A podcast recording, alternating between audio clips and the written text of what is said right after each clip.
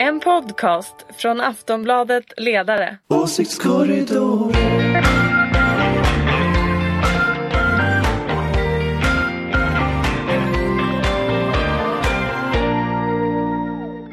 Hej och välkomna till Åsiktskorridoren, podden från Aftonbladets ledarredaktion där vi bänder och sliter i den svenska politiken. Vi är på väg in i en sån där vecka med röda dagar som våren är alldeles full av. Och det har kanske satt sina spår i svensk politik. Men det hindrar inte att vår panel är redo att förklara vad som händer bakom det som tycks ske. Ulrika Schenström, oberoende moderat och chef för den gröna och liberala tankesmedjan Fores. Det är roligt att ha dig här. Alltid lika roligt att vara här. Tack för det. Anders Lindberg, politisk chefredaktör för den oberoende socialdemokratiska ledarsidan på Aftonbladet. Välkommen! Hej hej! Och Jonna Sima, redaktionssekreterare på samma oberoende ledarsida. Hej på dig! Hej, kul att vara tillbaka!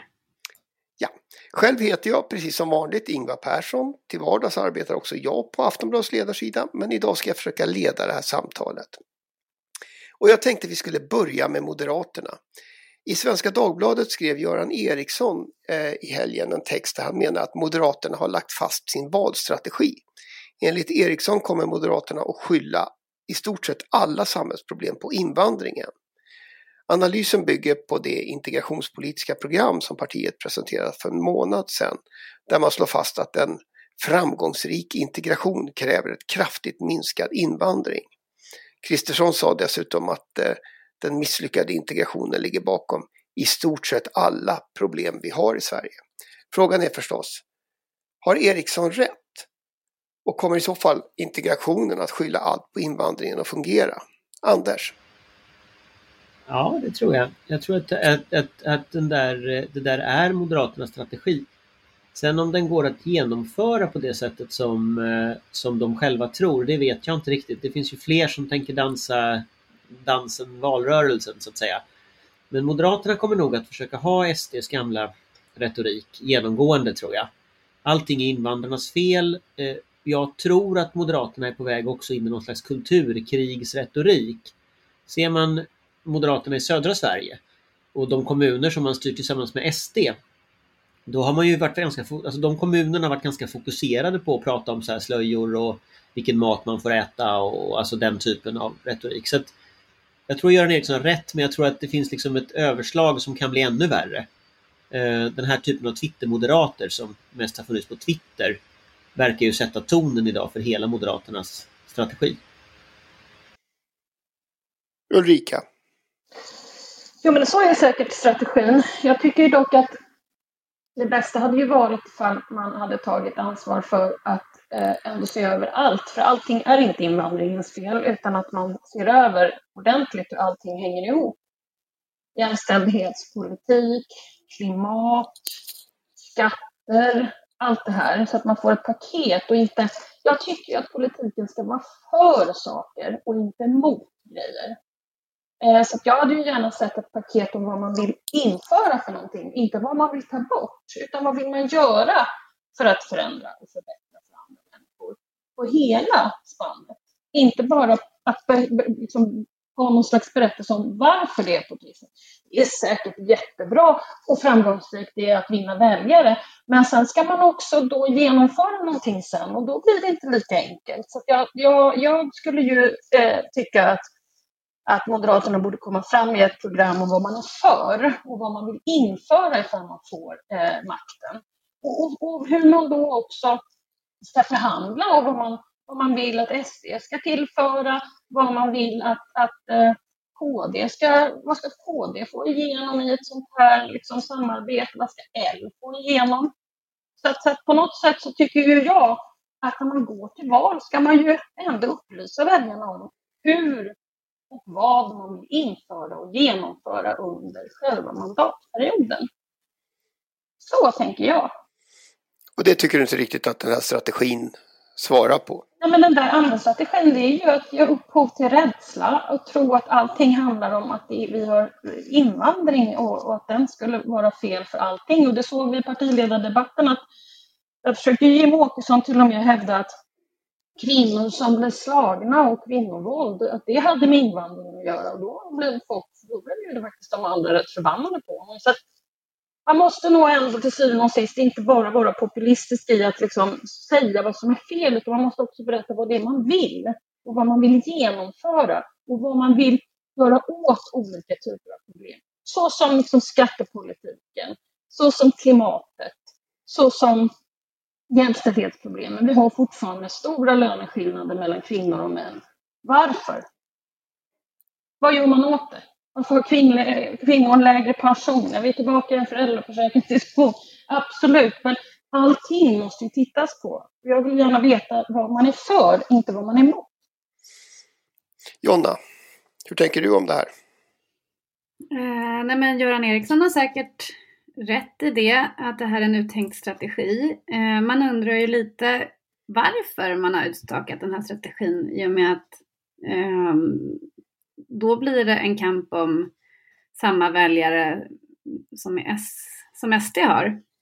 Och det känns lite kannibal, kannibalistiskt eftersom de ska ingå i samma block, även om Moderaterna inte vill kalla det för block. Eh, så att jag förstår inte riktigt eh, poängen, men, men det är tydligt att allting ska handla om invandrare. Det märkte vi ju med det här ehm, eh, utspelet i förra veckan om att man ville förbjuda vägspärrar eh, som eh, kriminella sätter upp, vilket ju redan är förbjudet. Så det var ju liksom ett, ja men bara någon slags symbolpolitiskt slag i luften. Eh, men jag tror att det kan ha en koppling till att Alltså trots att eh, vi hela tiden läser om skjutningar och sprängningar och så där, det var tre stycken under ett och samma dygn i Malmö och så, så, så går ändå skjutningarna ner. Alltså det är 40-procentig minskning bara i år. Tusen gängkriminella sitter häktade. 230 personer bara kopplade till den här Encrochat-historien. Det är klart att det stressar framförallt Moderaterna. Det här är ju deras hemmaplan. De vill ju kunna skrämmas med de här sakerna nästa höst. Så att eh, då använder man nog ja, invandring och kopplingen till kriminalitet eh, mycket för att på något Ulrika. gå framåt. Ja? Du såg ut som du tänkte säga något. Nej, nej, nej jag, jag satt här och inväntade att eh, Jonna skulle bli klar. Ja. Men jag kan säga en sak som jag tänkte på utifrån det Jonna säger. Ja. Alltså, jag, tänk, jag tänkte att eh, Anna Dahlberg i Expressen skrev ju en ledare igår som handlade om att allting faktiskt är invandringens fel. Hon börjar liksom med skolan eh, dålig, det är invandringens fel, att eh, det är trångbott är invandringens fel, att arbetslöshet är invandringens fel och så vidare. Allting är invandringens fel. Och det finns en slags felslut som är ganska spännande i det där. Att det är klart att skolan inte fungerar för att integrera barn, men de fungerar ju inte för några andra barn heller. När det gäller barn med särskilda behov, när det gäller klassbakgrund, så, så idag så slår föräldrarnas eh, utbildningsbakgrund igenom rakt i skolan. Det är liksom den viktigaste faktorn för om barnen lyckas i skolan. Och det beror ju på marknadsskolan. Eh, att eh, de här stora koncernerna kan välja elever och att man då väljer bort alla elever som inte är lätta att ha att göra med och på det sättet så kan man då tjäna mer pengar och ta ut vinst. Men då blir på något sätt det invandrarnas fel.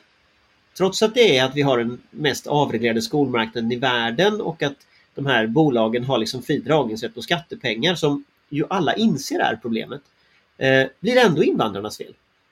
Eller att vi inte har byggt tillräckligt mycket bostäder i Sverige. Att trångboddheten blir invandrarnas fel. Och på något sätt så blandar både Anna Dahlberg och Moderaterna ihop eh, alltså en, en, vad är orsaken till detta Eh, med att det skulle vara invandrarnas fel? Och det där, det där är ganska intressant felslut. Eh, för med den retoriken, om man accepterar den, då kommer alla sociala problem att vara den som har de sociala problemens fel. Eh, och, och, och då blir så att säga logiken helt omvänd. Så om en kommun inte bygger bostäder, då är det de som bor trångt fel att kommunen inte har byggt bostäder. Om vi har en marknadsskola som selekterar ut elever, då är det de eleverna som blir bortvaldas fel. Och Det där är en, en extremt intressant liksom, vändning i borgerligheten. Eller inte borgerligheten men i liksom moderata kretsar. Eh, och, och, Jag tror att den följer på det här med att det var arbetslösas fel att de var arbetslösa, det var sjukas fel att de var sjuka och så vidare. Att nu blir det liksom invandrarnas fel att de står längst ner i den sociala hierarkin. Men jag Så tror att... eh, Systematiskt så gäller ju det alla områden där de står längst ner. För de står ju längst ner på både klass och könstrappan. Så står ju invandrarna. Precis. Jag tror att många reagerat på det. Att eh, det blir en, slags skylla ifrån sig ehm, retorik som verkligen tog sig uttryck där under eh, partiledardebatten som Ulrika nämnde. När Jimmy Åkström sa att eh, mäns våld mot kvinnor var ett importerat problem. Och det var ju, alltså jag tror att Annie Lööfs utbrott där mot honom där hon eh, verkligen reagerade väldigt starkt och sa att han kränkte kvinnor, att eh, alla som blir slagna och barn som får se sina mammor misshandlade och sådär. Eh, att hon satte verkligen ord på de känslor som många tv-tittare kände. Och eh, jag tror att också den här Anna Dahlberg-retoriken om att allting till slut leder till att det är invandrarnas fel eh, inte får resonans hos människor i deras liksom varken mage eller hjärtan. Att nej, det finns andra samhällsproblem som faktiskt också spelar in. Det är inte bara invandrarna som ska bära skulden för precis allting. Men, men i Anna Dahlbergs retorik så blev ju till och med de fattiga barnen, det faktum att många invandrare har, eh, att det är många barn med vars föräldrar har utländsk bakgrund som är barnfattigdomen i Sverige och som uppmärksammas som barnfattigdomen, det blev också invandrarnas fel. Så att, så att man drar ner sociala åtgärder, man satsar inte på att få folk i arbete, man bygger inte bostäder, man avreglerar allting och sen skyller man ifrån sig på de fattiga barnen. Alltså jag, jag tänker att den, liksom, den typen av retorisk förskjutning är en brutalisering av det offentliga samtalet som jag inte riktigt kan komma ihåg att, att vi har sett förut. Det är en sån fullständig sparka neråt retorik eh, som man nu försöker sälja. Liksom. Alltså, Ulrika, håller, håller, du med? Ja, nej, men alltså jag återkommer till det jag har sagt. Alltså, du vet, politik måste handla om vad man är för, inte vad man är emot. Eh, och när man hela tiden behöver, behöver förklara varför, vill jag veta hur man ska hantera det då. Så att om det allting handlar om invandring, ska, ska folk åka ut då eller ingen ska komma in? Men det kommer inte lösa problemet utan det måste ju alltså du måste helt enkelt lösa problem genom att antingen bygga fler bostäder. Och hur ska du göra det? Ja, då får du komma fram till en reform som kan öka eh, bostadsbyggandet. Inte sitta och prata om varför problemet finns, utan lös det då. Alltså jag, tycker, jag tycker att politiken ska komma med lösningar, inte problematiseringar. Om jag ska vara cynisk så kan jag tycka att det är lite intressant att följa Moderaternas agerande nu, eller strategi. Eftersom SD alltid kommer gå längst. Men om man lyckas liksom på något vis triangulera ut SD och, eh, på deras paradfrågor invandring och kriminalitet eh, så ska det bli intressant att se vad som händer om, om man faktiskt vinner väljare från SD i någon större utsträckning. Men det är ju cyniskt på det sättet att det är ju framförallt invandrare och, och personer med eh, utländsk bakgrund som kommer ja, på, på, olika sätt drabbas av den här allt hårdare retoriken och liksom att man skuldbeläggandet och sådär. Så att det är lätt för mig att säga som är vit och pursvensk så att säga, att säga att det ska bli intressant. Men eh, ja, man, jag undrar lite hur, hur man tänker. Det är ju verkligen långt ifrån Reinfeldts eh, Nya Moderaterna där man försökte komma med lösningar på problemen. Mm. Ursäkta, vad sa du? Ja, komma med lösningar på problemen, ja. Ja, det också. Det också. Mm. Men att locka över socialdemokrater. Jättebra grej när man, liksom, när man håller på med politik. Att komma med lösningar på problemen. Det är ju faktiskt fantastiskt. Okej, hörni. Eh, vi får, vi får väl se helt enkelt. Vi får se om det här är valstrategin. Vi får se om alla inser att den är fel eller om den saknar klangbotten. Du, eller du glömde fråga om den fungerar. fungerar. Du glömde fråga om den fungerar. Nej, det har ja. jag frågat. Ja, men jag tänkte, du glömde följa upp det tänkte jag. Eh, och där undrar jag liksom Vad tror du, du som programledare? Tror du att den funkar?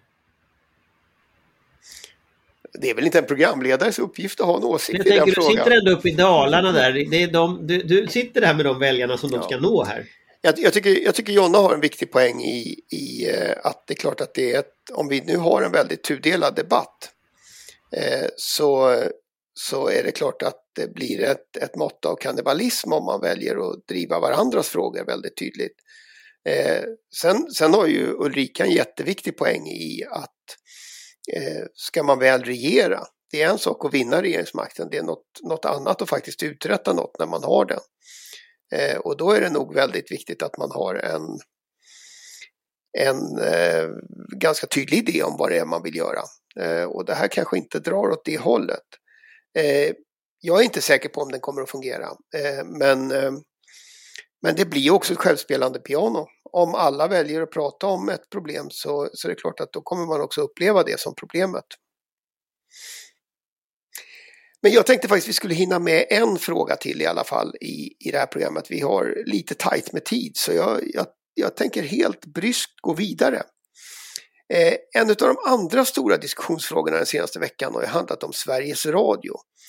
Eh, I korthet så är det en affär där en reporter som bevakat radikal islamism eh, också har haft en relation med en person som Säpo klassar som säkerhetshot och som dessutom till råga på alltihopa eh, tycks vara dömd för att ha hotat journalister.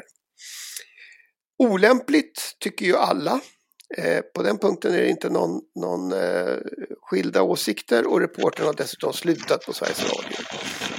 Men nu vill freds och konfliktforskaren Wilhelm Agrell att en extern utredning ska titta på det här för att bland annat få svar på vad cheferna på Sveriges Radio visste. Är det en bra idé att låta en utomstående eh, granska arbetet på ett nyhetsföretag och en nyhetsredaktion? Ulrika?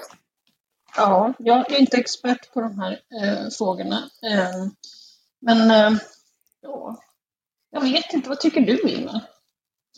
Eh, kommer alla frågor till mig? liksom, Det var egendomligt. tillbaka. Nej men alltså, det är väl bra att se över det. Det är väl kanske bra. Det här är ingen stor expertfråga som jag har några sådana större såna här jättevurm för eller så. Så att, eh, ja, det kanske är bra. Anders, du brukar alltid vara för hårda tag mot eh, säkerhetshot. Ja, fast alltså idén att ha externa utredningar av tidningsredaktioner eller radioredaktioner eller tv-redaktioner tror jag man ska akta sig för. Ja, det var lite Eh. den känslan. Det är därför jag inte riktigt vill sätta ner foten. För att jag, ja, mm, jag vet inte. Mm. Ja. Nej, men jag tror man ska akta sig för det. De är trots allt... Det är ganska viktigt att Sveriges Radio är självständigt. Och eh, jag har ju en ganska stark känsla av att de som kritiserar Sveriges Radio i det här fallet är människor som rätt ofta tycker att Sveriges Radio borde göra något annat än vad de gör. Och dessutom just när det kommer till radikal islamism så, så eh, är det här ju folk som egentligen är kritiska till att, att rapporteringen inte ser helt annorlunda ut i Sverige generellt om frågor om invandring och islam och islamism och hedersvåld och så vidare. Så att det finns ju en viss skyttegrav redan grävd här. Som jag kan tycka är ganska välbefolkad av de som hackar på Sveriges Radio just nu. Jag är inte jätteimponerad av den retoriken och speciellt inte när den kommer från andra mediaföretag. Eh, jag är ganska säker på att, att eh, Sveriges eh, Svenska Dagbladet eller Dagens Nyheter eller Expressen skulle aldrig hänga ut sin egen personals personliga frågor offentligt. Och det är det de kräver nu att Sveriges Radio ska göra. Och det, det kommer de inte, det, det skulle de aldrig göra liksom. Så det finns ett visst mått av hyckleri här tycker jag i, i, i det här. Sen Wilhelm Agrell, han, han brukar ju säga radikala saker ibland, det är väl inget konstigt. Jag kan väl lyssna på vad han säger men i just det här fallet tycker jag han har fel. Ja, Jonna? Ja, det är en otrolig historia givetvis. Eh, väldigt märklig på alla sätt och vis. Och, eh, ja, eh, man vill ju att alla kort ska komma på bordet så, såklart. Eh, men jag tycker att man får väl lita på Sveriges Radio som jobbar väldigt mycket med, med säkerhetsfrågor och eh, så. att De säger ju att de har vidtagit en, ett antal åtgärder och bland annat en säkerhetsanalys som gjordes eh, i och med att Sveriges Radio är ett skyddsobjekt och så vidare. Eh, eh om de har kontrollerat den här personen när han har varit i huset och sådär. Så jag tror man får ändå lita på att de har vidtagit det som behövs och även deras eh, säkerhetschef såg jag i den här eh, Svenska Dagbladet-artikeln, Kven, Marcus Kvennerstedt eller vad han nu hette. Eh, han tycker ju inte det är en bra idé med en oberoende eh, utredning så där. Så att eh, jag tror att det känns spontant och instinktivt lite eh, otrevligt och fel med eh, att oberoende utredningar ska kunna tillsättas på tidningsredaktioner eller mediehus. Precis som blir, det, blir det skillnad därför att eh, Sveriges Radio då har ett allmänt uppdrag och public service-uppdrag? Och ett Jag utgår från att du inte gärna skulle se en, en ja, att, du, att du inte gärna skulle vilja se en oberoende utredning utav Aftonbladet. Nej, precis. Uh, nej, jag tycker inte det är någon skillnad på det viset. Uh, men uh, jag kan ha fel. Det här är som sagt inte mitt expertområde heller. Men rent instinktivt, instinktivt så känns det fel med att, att mediehus kan bli satta under oberoende utredningar på det här viset fast de inte vill ha det egentligen. Jag, jag vet inte riktigt vad, men nu, nu, tror jag inte att... Alltså jag, tänker ju så här att, att när man garanterar på olika sätt oberoende journalistik då garanterar man ju också att institutionerna är oberoende. Och nu vet inte jag, nu kan man ju tänka sig på flera olika sätt. Sveriges Radio kan tillsätta en egen oberoende granskning, man kan tillsätta faktagranskare utifrån och så vidare. Eh, som inte så att säga eh, riskerar oberoendet. Men, men jag tänker nog ändå att det måste vara redaktionella processer som avgör sånt här. Och en grej som jag inte tror att folk fattar det är att det är ju inte en enskild reporter som gör ett helt inslag och publicerar det. Utan reporten är ju en del i en grupp där det finns en redaktör, där det finns liksom ett antal andra personer som tittar på det som publiceras. Eh, så gäller ju i alla sammanhang i medier. Eh, och, och, om det är så att den redaktionella processen kom fram till att detta var den journalistik man ville bedriva, då, då finns det liksom egentligen ingenting att granska. Eh, och jag tror att den här liksom kraven på utredningar, det är mer än krav, ett krav på att förlänga debatten om det här. Man vill liksom fortsätta prata om det. Och då kommer den här typen av mer eller mindre liksom fantasifulla förslag som man skickar in i det. Eh, men i grunden så tror jag frågan är liksom, jobbar personen kvar eller inte? Finns det här jävsförhållandet kvar eller inte? Svaret är nej, personen jobbar inte kvar. Det finns ingen risk för jäv, för människan är inte där längre. Eh, och därmed är det slut. Det finns liksom ingen annan, det finns ingen, finns ingen mer diskussion egentligen att föra där. Så jag tror att det här är lite torrsim. Folk vill fortsätta en diskussion som egentligen är slut. Och vi kommer inte kunna fortsätta den här diskussionen eh, som nu egentligen eh, tog slut. Eh, därför att vi är tvungna att avsluta veckans program.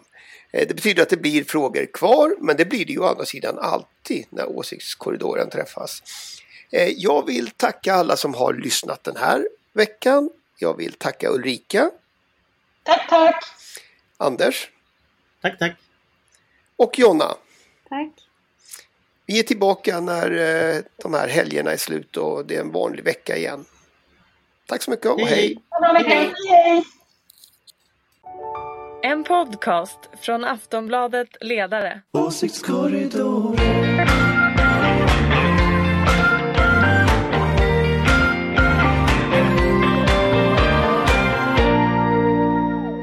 Du har lyssnat på en podcast från Aftonbladet. Ansvarig utgivare är Lena K Samuelsson.